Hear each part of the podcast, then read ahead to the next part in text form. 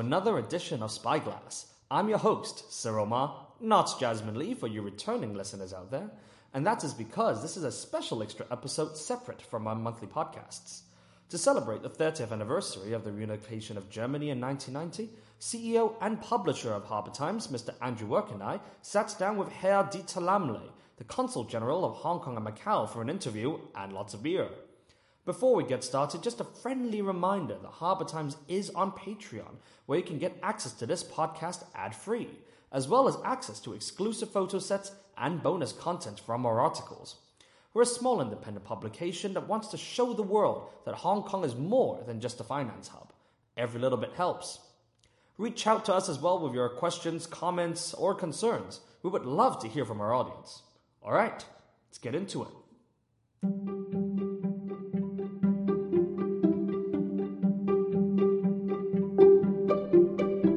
I'm Andrew Work, and we're here for the Harbour Times podcast. And we've got a special one today because Cyril Ma of Harbour Times and I are here speaking to Dieter Lamle, who is the Consul General for the uh, Federal Republic of Germany to Hong Kong and Macau. Can't forget Macau. Herr Lamle, thank you very much for having us. Yes, hi. Thank you for being here. Yeah, and this is a special occasion uh, that Cyril and I are coming to talk to you, uh, which is the occasion of uh, the 30th anniversary of the reunification of Germany. And uh, I'm old. En- I'm old enough to remember uh, where I was. I was just starting university. Cyril probably was not not old not old enough to remember where he was. Um, But I mean, it's it's you know so much has happened since then in the world.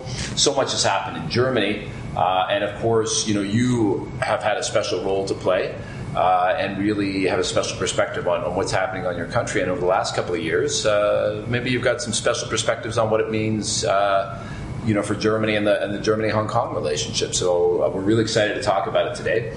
But I do want to set the stage because it seems like your career in the diplomatic service started with reunification. Correct me if I'm wrong, but you had one year on the job in the old capital in Bonn, and then boom, reunification. Yeah. You know, and uh, Yeah, yeah. This is my my first posting was Kigali in Rwanda. Kigali, the capital of Rwanda, which is a very small and tiny place in in Eastern Africa. And uh, there, the fall of the Berlin Wall was the 9th of November, and we had no television, almost no radio, no internet, no communication. And of course, we had no idea what was going on in Germany because this was such a surprise that the wall was going to fall. Nobody was expecting it, so I was not on the telephone with Berlin or with Bonn at that time. And uh, so my wife and I, I just met my wife. Uh, we had a very nice day, knowing and nothing. Right. And then suddenly a colleague of the foreign, Rwandese foreign ministry called me and said, congratulations. I said, what for? Um, yeah, congratulations, the wall is down. And I said, okay, thank you very much for the information. And I thought, what is he telling me? And, sorry, where was he from? Which country? From Rwanda, from the foreign minister of Rwanda. Ministry of Rwanda. Yes, Rwanda. He phoned me, congratulations, the fall of the wall. I reacted, okay, uh, because I didn't believe him. Uh, I didn't believe him. So I called immediately Bonn and said, hey, what's going on? Yeah. And they t- showed me. They told me, yes, the, everything has changed. And then I asked them, please send me a video. At that time, video box like this. Okay. They, it's as quick as possible. Like, like a VHS tape. Yes, exactly. As Yeah. With the pictures of the television and things like that. Yeah. So that I can show it the small German community we had in Kigali. Three days later, this tape arrived and I made a cinema or a, a film evening in the embassy. Wow. And I can't, you can't imagine in the middle of nowhere these pictures from Germany. Yeah, everybody was very close to the tears. Yeah. So it, it was a very, very emotional evening. One of the most emotional I have ever had in my life. Wow. You know, as soon as you got off the phone with Bonn, you must have started calling every German. And Yeah, of course, of course, Yeah. uh, of course. Wow. Yeah, and this unification is uh, part of my professional life since then. Before coming to Hong Kong, I was based in Berlin, and in this nine years of Berlin time, I was for three years the chief of protocol of Berlin. and it was it happened to be in in the year 2014 when we celebrated 25 years of fall of the wall. Okay. And I was responsible for all the the events in, with my team, of course, was uh, with all the for all the events in Berlin. And we decided to build up the wall again virtually by putting where the wall was, former wall was, um, illuminated globes and balloons. So we had 15.2 kilometers of virtual border Okay. wall, 8,000 balloons Yeah. and a lot of people coming to for this weekend to Berlin to see um, how the, where the wall was and to to contemplate and to remember. Young people saw it for the first time, including my kids. Yeah, they are younger. They don't know what happened and where was the wall and why are you so so interested in the wall. and this was uh, also a fantastic moment. And then at, on the historical date of opening the border, 721, the 9th of November, we had a big discussion. What should we do with the 8,000 balloons? Mm-hmm. Should we make a big firework and then they fly away again? Yeah. Or should we make it very silent? And after long discussions, we decided we will make it very silent. So it just happened. Suddenly, 8,000 balloons went into the air. CNN was there, filmed it. It was a picture that went across the world. And this was the second moment where really Uh, the unification got very close to me because yeah, we organized it and it was a very, very big and emotional momentum. And you, as the chief of protocol, you must have been responsible for hosting all the foreign leaders from around the world and determining who sat where. And Exactly. Yeah, organizing more or less everything. And I, what I will also, of course, we had our protocol, our big event, and uh, in the Konzerthaus, and of course we had the German president, Angela Merkel was there. Everybody was there, and we also invited Gorbachev, and Gorbachev came. Okay. And when he came in, he received 20 minutes of standing ovations. I have 20 minutes? 20 minutes of standing. Only Gorbachev. People would not stop. Wow. I have never seen that before. 20 minutes standing ovation just for coming in. Mm-hmm. And this means, and this shows also the greatness of this man and also the gratitude Germany has towards him. yeah. Mm-hmm. Of course, because he. Of course, he is more loved in Germany than he was loved in the Soviet Union, but this is history. That's, that's, that's, that's so often Yeah. the way. I mean, that's, that's Yeah. an incredible story. And I mean, uh, for you, I mean, you know, I, we took note uh, that when you started your career, you started on the human rights desk in Bonn. And you seem to have Yeah. had a couple of, of roles over the years that would Yeah. put you on the front lines of human rights. And I think uh, for people that are listening, I think we, we, we probably should be clear when you say that you were in Rwanda at that time, uh, just because, you know, we've looked at the timeline and people tend to associate Yeah. Rwanda with the civil war and genocide. So just, just to be clear, you weren't there for that. Is that, is that correct? No, no, I was there. This was a normal post where the Yeah. I was deputy ambassador at that time. Uh, the preparations for the genocide started when we were still there, but it really happened two years after we, we left. Yeah, and I mean, I, so you, you didn't see, you know, a lot of the horrible things that happened after that, but knowing the country, uh, knowing the people, it must have left an impression on you because, I mean, uh, you know, Germany was a country divided. Uh, Yeah. divided by foreigners, divided by ideology to some extent. I mean, Germans didn't ask to be divided. Uh, Rwanda, of course, their their division in society was was of quite a different construct Yeah, completely different. completely different. Um, but it means you know you started at human rights. You, you've seen Germany divided, uh, Rwanda divided in a completely different way, and this must have colored your your perspective of what unity means. Yes. And so I'm wondering, you know, given those backgrounds, what has unification meant for you and, and your take on it for Germany? And then maybe, you know, I don't know if you want to Yeah. split that up into what it means for you and what it means for Germany more broadly. Well, for me, nobody believed in the that the unification of Germany would happen. Yeah. I remember very well. My mother comes from East Germany. Okay, so you, you had family on, on Yes, my mother, and she left before the wall was built. Built was built in '61, August '61, but she left before that with her family. So we had never this, not one part of the family here and one part of the family there. But of course, uh, you being a young man, uh, you discuss with your parents, and I said, "Come on, what are you talking about? This is never going to happen." And she, being Eastern, said, "Well, you might be right, but I don't lose hope." And uh, so we have the different generations, and the same what my children are saying now to me. Why is it so important for you? It's over. Yeah. Don't think about it. Why are you just making a, a thing, uh, article on Unifi? Who cares? Yeah. Yeah. And uh, I think it is very important never to stop believing in the impossible. So I, I really became an optimist during that. Yeah, I was always very op- positive, but this was really nobody, nobody. In the morning of the 9th of November, nobody was expecting how the evening or the day would end. Yeah. Nobody people who say this, they don't, they are not telling the truth that they predicted. No, it was not predictable. And this, this is very important for young people, for everybody in principle, but also for young people. Never stop believing in the impossible because it might get possible. And we have always in big possible, Yeah. in big politics, we have the situation where you think, okay, this is not going to move. Someday it moves. Yeah, or it can move. If you have patience, if you have engagement of people, this you need. You need heart, you need people together. If you don't do anything, nothing changes. Yeah, this is very clear. But I am very convinced that every problem can be found a solution also on the political side. It, takes some time. It takes good persons working on it. And then look how the world has changed. Yeah. Yeah, who would have believed that this changing where Soviet Union disappeared? When you look at uh, again at unification, we are at the border of Warsaw Pact and NATO, the two biggest enemies, and we were frontier countries, and still it went. Yeah. That's quite a yeah. That's a, it's a, it's an interesting perspective. Um, So calling about uh, unification, yeah. Korea. Yeah. Um, a lot of people ask us and me uh, why is Korea not copying Germany, and I always say no. Germany cannot be copied because it was the situation. Yeah. The window of history opened for one second, and the window of history for Korea will open in another second.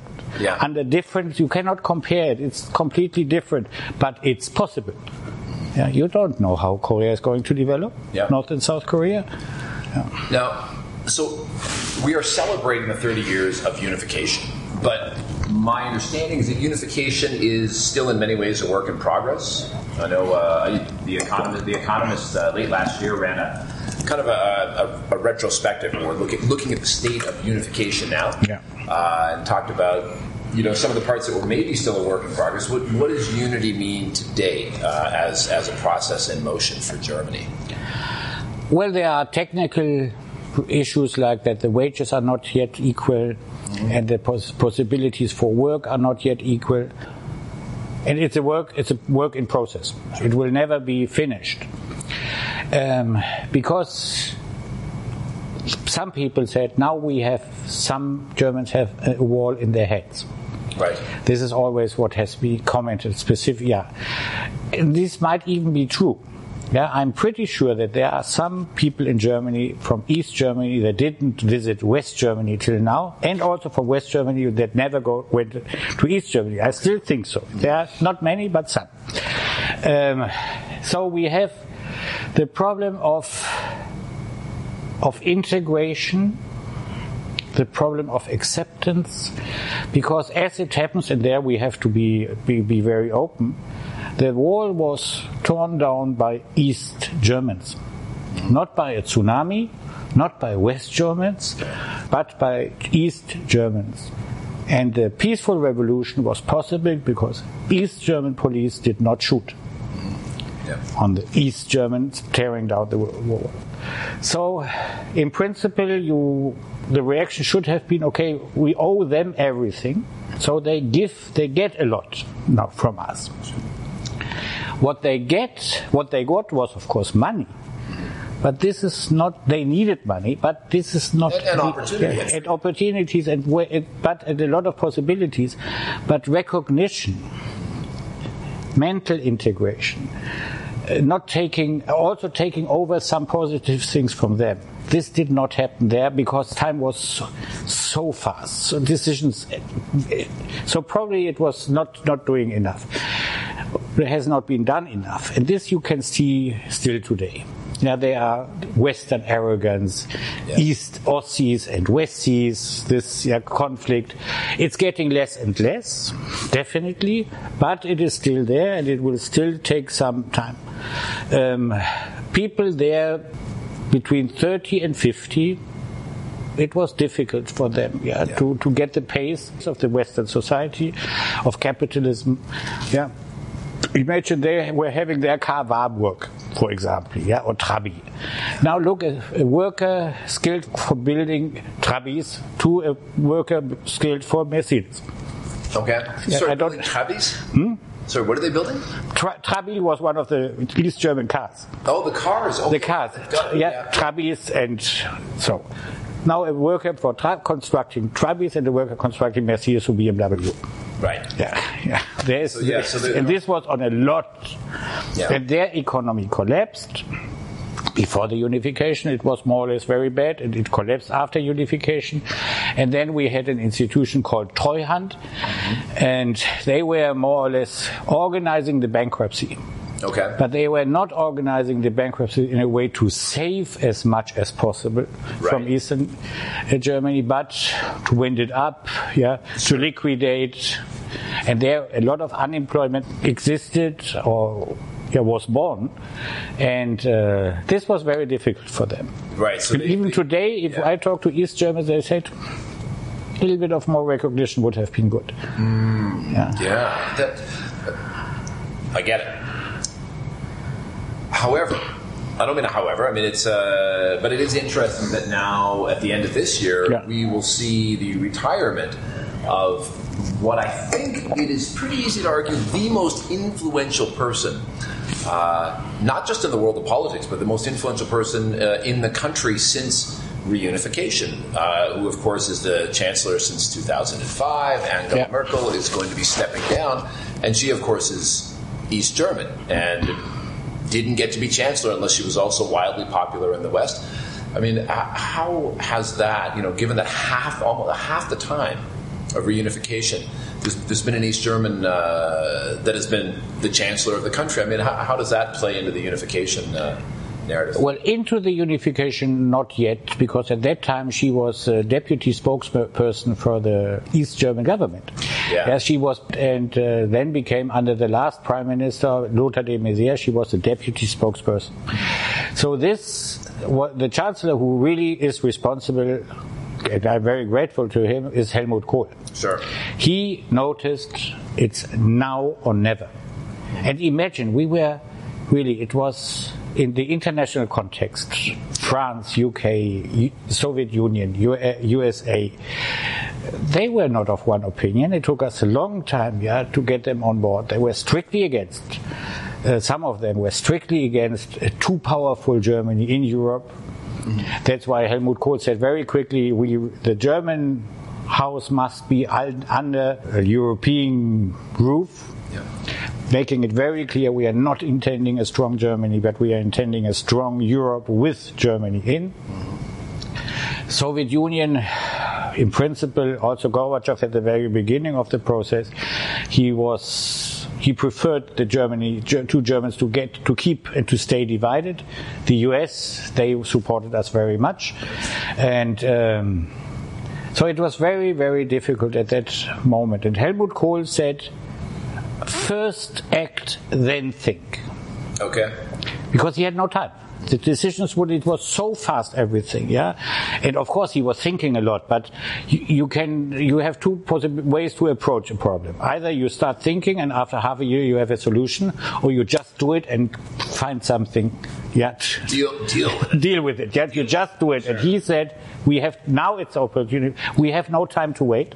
Now the window is open. It might close very quick again. And, uh, that's why, for example, two weeks after the fall of the wall, he was still thinking about a confederation. Right. A confederation between the two Germanys. And the East Germans who were going to, who went to the street, it was, it did not start in the 9th of November, it started in principle the beginning of October in Leipzig. Yeah. Yeah. And these East Germans at that moment, they did not think about joining West Germany. They were thinking about reforming and making their country better. The GDR. They, their intention was not to abolish GDR. They, uh, their intention was to reform it, to make it better, to make it more democratic, to uh, alleviate the very bad business situation. This was what they are aiming at. And then we had two possibilities of unite. Either accession, what happened, accession. Sure. The five East German Bundesländer joined the Federal Republic of Germany, um, or discussion of a new constitution, joint constitution, yeah, two countries together with one new constitution, which is then elected and, and supported by the by the people. So these were the two models, right. and it was the the German, East German population in the first democratic elections ever in Eastern Germany in March 1990 that say we want the quick, the fast way, we want just, we want to join. Okay. Without, yeah, with, with losing a lot of their own identity, we joined, but in order to make it quicker, financial reasons, monetary reasons, Ostmark, Deutschmark, there were a lot of reasons why they are doing it, where we're doing it. And Kohl, of course, supported this because he was also he said we have nothing we have a lot of time to lose so let's be fast. Yep. and if you are too fast sometimes then you you make mistakes but in principle it is a success success story no doubt about it. And i i think that most germans you ask today they are very happy that it happened. Yep. although it costed us a lot of money. Yeah Yep. We are still paying solidarity tax now since 30 years, which is 7.5% of my salary goes for the solidarity tax. Mm. But everybody, and they are going to stop this next year. At least they are promising it. That, that might have more to do with the nature of taxation than it does to do with reunification. There's, exactly. no, there's nothing so permanent as a temporary government. This is this is it now. And now calling about uh, speaking about Angela Merkel as East German, um, she became chancellor 15 years after all that. And during that time, Helmut Kohl, the father of the unification, um, was her mentor. He right. always treated her very well, and she became environmental minister, federal environmental minister. This is the first time I met her in Jakarta, being this minister, and we were responsible for the visit of her. And then um, she became the first woman as chancellor and the first East German as chancellor. Yeah. And but she did not. I think people were real, specifically East Germans for this. Oh, uh-huh, now it's very good. We have an East German, no doubt about that. Yeah. But this would not have been enough. Of course, she had to be good, not only yeah, uh, good, and she was good. Yeah. And then seven years later, we also had another an East German president.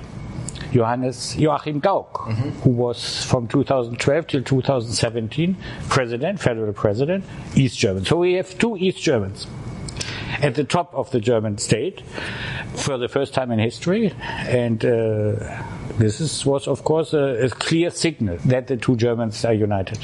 Yeah, and I mean. that may have something to do with uh, Germany's stance today, and I, you know, I've made the argument in private conversations that Germany is among the Western nations, I would say, in a, a, position of moral leadership and has been for a number of years now. Uh, and I mean, do you think that might have something to do with the way that people who came out of Eastern Germany, where human rights maybe, you know, they, they lived in a time when human rights were not as well respected, and they have perhaps put it at the top of Germany's agenda to be a strong champion of human rights? Yes, in part. But the other part is, uh, if you look at West Germany, we are we are not allowed for a long time to be militarily strong. Sure. Not at all. Uh, and politically, of course, we are after the, the, Second World War, it took some time yeah, to, to play a role again. Yeah. So automatically you concentrate yourself on so so called soft policies. Yeah. Automatically, yeah, um, because on the other fields you are not so important, and uh, that's why both Germanys are looking and concentrating a lot on human rights and will continue to do that. Now, of course, uh, with the European integration, with Germany's role in Europe, things have changed very considerably. But uh, we still think it's better to advocate on human rights and we do not like uh, the loudspeaker policy. We do the silent diplomacy, which is our success model, and it works. It also works in China, and uh, other countries do it differently. Yeah, there are a lot of countries asking us, "You should take more responsibility." Okay. Uh, not not in China generally, yeah, by sending troops to crisis zones where Germany always is very reluctant. We send no troops to Iraq. Um, Yep. Vetoing in the United in the UN Security Council. So, uh, but people are asking us, you should now take more responsibility, and not only moral responsibility, but hard facts. That means money. That means arms, and uh, be more, let's say, be yeah, be more influential. Use your power, and we are still A little reluctant. a little bit reluctant. Uh, we are discussing a lot in Germany. Is this the role that we should take? Um, should we really be dominant somewhere, as peeps, other countries are asking you? I, in my opinion, we should not. But uh, it is very often, and specifically in the last five years, more or less, or five to ten years, um, where people say, "Okay, Germany, please be more influential." In the United Nations, but also in NATO, yeah, um, and, uh, and Europe, and all the OSCE and all the international forums, which are G7. My personal opinion is that uh, we are using our political power in a very correct way. Yeah, not too much and not too little, and this is the way it should be. And it depends on the case, of course. In some cases, you have to put more. In some cases, you can do less. Yeah. Yeah, I mean, uh, uh, you know, sometimes I wonder if Germans have a more, you know, the, the reality of a refugee or somebody fleeing political persecution is more real. Uh, you know, where I come from in Canada, uh, by the time a political refugee gets to Canada, Yeah. uh, they have been through bureaucracy after bureaucracy and screened by the United Nations in most cases. Yeah. So by the time they get there, you know, it's it's the, the people of Canada are quite distant. Whereas in Germany, you you know, you had people getting shot at while they were, you know, fleeing from one side of the wall to the other. Uh, Yes. so I, I imagine for I just have this impression that for Germans, uh, perhaps they're they're they're more willing to help out political refugees because it's more immediate for them. Yeah, well, you see, um, what happened at the German-German border. Of course, it's, it's you cannot discuss it. And Yeah. uh, but we have a system concerning asylum, and Hong Kong also has been playing a role this two years ago. We have an office for migration and refugees, which is not a government authority, and it is completely independent from the government. It is oh, so I didn't realize this. So it operates independently. completely independently. And this means well, the reason is very simple because asylum is a very, very high, very, very high uh, good in Germany. Protected, of course, by the constitution, by the basic law. That's why government should not intervene. And that's why we were not even informed about the cases of, of, of Hong Kong. Yeah. We didn't know, we were not asked. And this division is very deliberate. this division is strict. Um, also, my ministry says we do not interfere in their work, and it's a case by case decision. That's why also we could not, not say now all citizens of one country they will get asylum to Germany. This would be not true Yeah. because it's a case by case. Of course, if after 100 cases of of one country, then it's a certain Yeah. you can be quite sure. But this depends. Not the government who can say now we will let everybody in for asylum. Refugees is a little bit difficult. Okay. There you had the, the in 2015 Angela Merkel in a very emotional moment said every refugee can come to Germany. Of course, this was a little bit complicated in the European framework but we, because we didn't consult them. But it was a minute of emotions from Merkel where she really saw this and said, come on, we are strong enough, we can help them, we take them. What she missed, of course, then to correct it two, three, four days later, saying we cannot take everybody. Not every- Yeah, not everybody. Yeah, everybody. Uh, not everybody. This is also so clear that we cannot afford to take everybody. But this clarification was probably a little bit missing. Yeah. Yeah, and uh, but and still we have today the situation in, in Europe concerning refugees that we are we are fighting for a, a unified refugee policy because at the moment it's a port of entry. And uh, the rest okay. Yeah. Yeah. And, uh, and this must be changed, and there must be a sort of burden sharing. There are different formulas you can think about it, burden sharing, which is necessary, because what we have just seen in Moria, uh, in the in the Greek, uh, this is really something that is uh, should not happen in Europe. Yeah. Yeah, It seems like Germany has done a better job of integrating refugees, and I wonder if uh, you know maybe because they have a little bit of experience with the whole field of integration after reunification. You know, maybe maybe it's because people don't agglomerate in one or two cities in Germany. When they when they arrive, they, they go out Yeah. and they find work in the various Mittelstand across the country. But Yeah, but some reason Germans might be better at it than others? I don't, first, I don't think they are better than others. Okay. You, you have always to be careful about it. But I think the, the integration started not with the unification, started after World War II. Germany was destroyed. The men were either dead or in prison. Um, or injured. So it, Germany had to be reconstructed completely. There was more or less nothing left. So we asked specifically Turkish citizens, Yes. could the so-called Gastarbeiter, could you please come and help us? And they said, of course, we come. If we get enough money, we come and we do the job.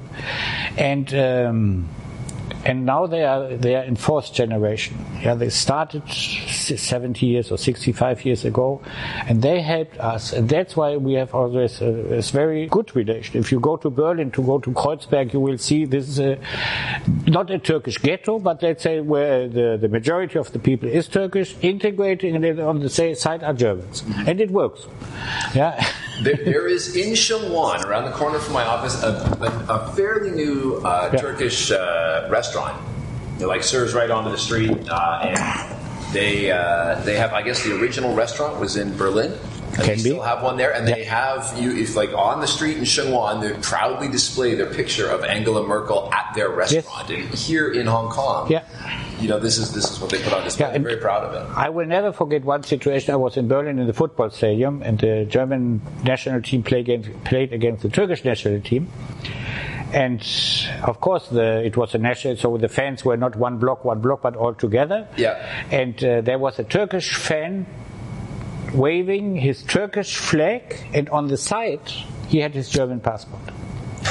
and this is exactly, yeah, Yeah. this for me was very important. This picture. Yeah, and uh, coming back to Europe, also one one impression I had now when I was in Europe a couple of weeks ago, and we went to Portugal, and then we went with the car over the border, Portugal, Spain, and just to be a free man, no documents, no passport, just go. So this, yeah, freedom of movement, which also happened due to unification. Yeah, Sure. yeah. Um, one of the main consequences of unification was the beginning of freedom of movement over the Iron Curtain. Yeah, and it was, we take it so for, for granted everything. It is not, You got to go back to your mother's birthplace. um, yes. Yeah. I have been there already. I have been there with her. Yeah. Yeah.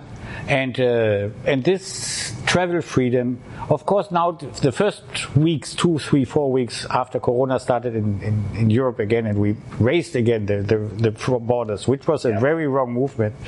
Yeah, it was uh, due to chaos and due to fear, and I think everybody regrets.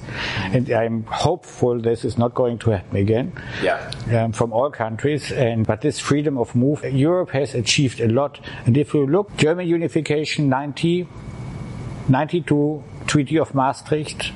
Making more like the EU possible, making Euro possible, Yeah. yeah, paving the ground for the for the single currency, which then became reality nine years later. Yeah. I mean, these, these were all big, big, big moves. Yeah, So I, I am going to change gears a little bit because I've got you here, and uh, I do want to look a little more international. Some more beer. Oh, we can take a beer break. Yeah, just a short beer break. Yeah, we can do a beer break. And while we refill our beers, just another reminder to support Harbour Times if you like what we do. Myself and Jasmine have a great podcast on Hong Kong folktales and scary stories lined up at the end of the month for Halloween. So if you want early access to that, please consider supporting us on Patreon. Links for supporting are in the show notes, and I think the beers are just about refilled. Let's get back into it. All right, Andrew, we're back here for part two with Cyril Ma of uh, Harbour Times. We're speaking to the German Consul General. We took a little break to refill our beers. If you're uh, talking to the German Consul General, you better believe we're going to have a couple of beers. Uh, let's say Prost, huh? Prost. yeah, to unification. Hey. Thank you, thank you. So we've talked a lot about what happened over in Europe, about the reunification. We even talked about your time in Africa. Uh, but of course, Asia is very important as well. And uh, since we've, we've, got you here, we've got to, we've got to hit on the hot topic of the moment, which is, you know, after the uh, the recent visit of China's number two over to Europe, including Germany, uh, almost immediately after, a couple days later, the German government announced their kind of uh, their reorientation of their policy towards this part of the world and referring to it as the Indo-Pacific strategy, which you know encompasses a much bigger area, a much bigger way of thinking. Uh, I think sometimes when people have talked about an Asia-Pacific strategy, it just sounded like everything from Hawaii to maybe Singapore. Exactly.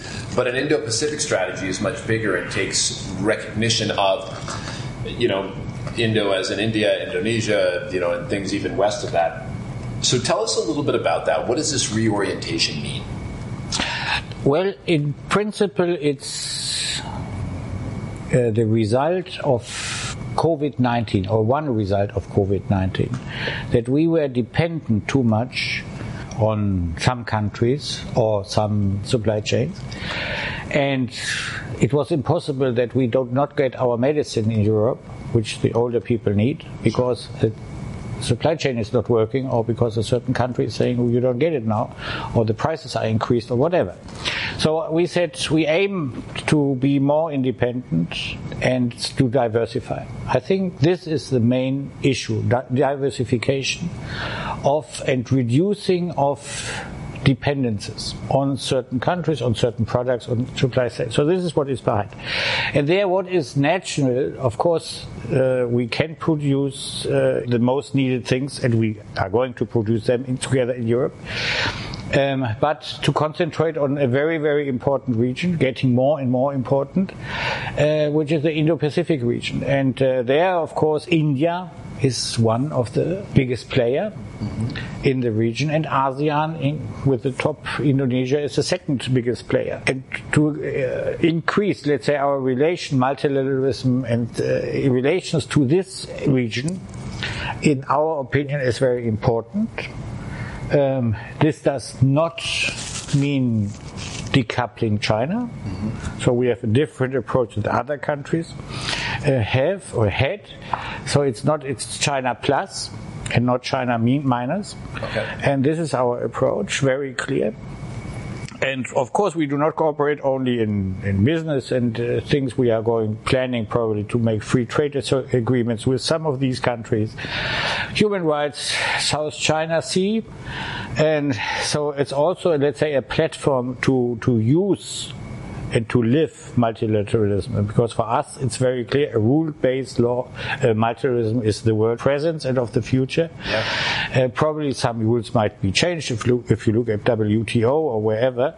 Um, this everybody is flexible, change where needed, but the real ground rule-based uh, behavior of countries and in a multilateral framework. This is, I think, uh, the main things about this initiative, which really indeed indeed, after the visit of the Chinese foreign minister in also in Germany, was uh, presented afterwards. Yes. Yeah, I mean, I, I, you know, the foreign minister Heiko Maas uh, from you know, out of Berlin was very specific. You know, focus on uh, quote stronger partnerships with democracies yeah. in the region such as Japan and South Korea to yeah. promote the rule of law. Yeah. And so, you know, when you talk about the supply chains, most of those supply chains have arisen in an organic fashion. I mean, the idea with the WTO was that there would be a leveling of the play, playing field yep. uh, across all nations. Um, so those supply chains have evolved, emerged. They weren't necessarily planned, but you know, for creating complex, uh, whether it's complex pharmaceuticals or telecommunications devices, they're made with many inputs from many places. How do you redirect supply chains of that level of complexity. Is that included in the strategy? Well, this will be probably a result of the strategy. Mm. It should not be at the beginning. But of course, if you want to be more independent, you need different supply chains, yeah. shorter supply chains, based, product-based supply chains. So really a big package of diversification. Um, our Mr. Heiko Maas, who he is my boss, um, he had the idea two years ago, he launched, or one and a half years, the idea of the Alliance of Democracies, which was after the, let's say, the, the specific ruling of the United States for Western.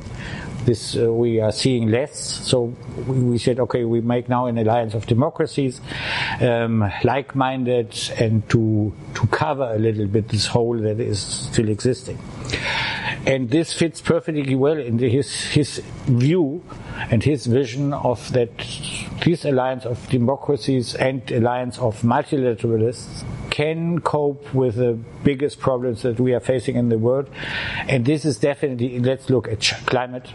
I would really say climate change is one of the most important things. Uh, the conflict between China and the US. Um, you can only combat and confront these problems with such strategies. Yep. Working together on human rights, on rule of law, but on every practical issues. Of course, if you look India, uh, they have always felt a little bit neglected mm-hmm. uh, because, yeah, okay, I don't have to explain the reasons. To put them on board and to get them on board, and ASEAN the same. Yeah, to get them on board with Europe and Germany, um, I, in my opinion, it's a very important and good step. Yeah, I mean, it's. Uh I know Germany's not the only country that's uh, made you know take, had a similar reorientation or is considering no. all these types of relationships. And as you say, a lot of it was born out of uh, the experience with COVID nineteen. Well, the finalization. The idea, of course, was before that already that we should have something, but then I would say COVID nineteen speeded up it, it, up a little bit. Yeah, yeah. Mm. These are certainly interesting times. Um, I mean, we've covered off a lot of really interesting uh, material. I just have one one more thing that was on our list, things that the team and I put together. And Cyril, this was this was your thing. Uh, one of the legacies of the unification of Germany, the reference to the, uh, the East German style hot dogs, the uh, Currywurst. The currywurst. The currywurst. Okay, now you are you are hitting a very sensible issue. Oh, see, we, we, we, waited, we waited for the sensitive topics until the end. yeah, the curry because nobody knows exactly who invented the currywurst. Yeah, whether it comes from West Germany or East Germany. Yeah. And uh, everybody says he is making the best currywurst. If you ask some, even some restaurants here in Hong Kong, they will tell you this is the best currywurst you ever get. I think it's a very clear and easy answer. Germans in West and East love currywursts. Yeah. so, so here we go, direct result of unification. Fantastic. Well, Dieter Lamle, Consul General for uh, Germany to Hong Kong and Macau. Yeah. I want to say thank you very much for sitting down and talking with us today. Thank you very much for sharing your Bitburger beer.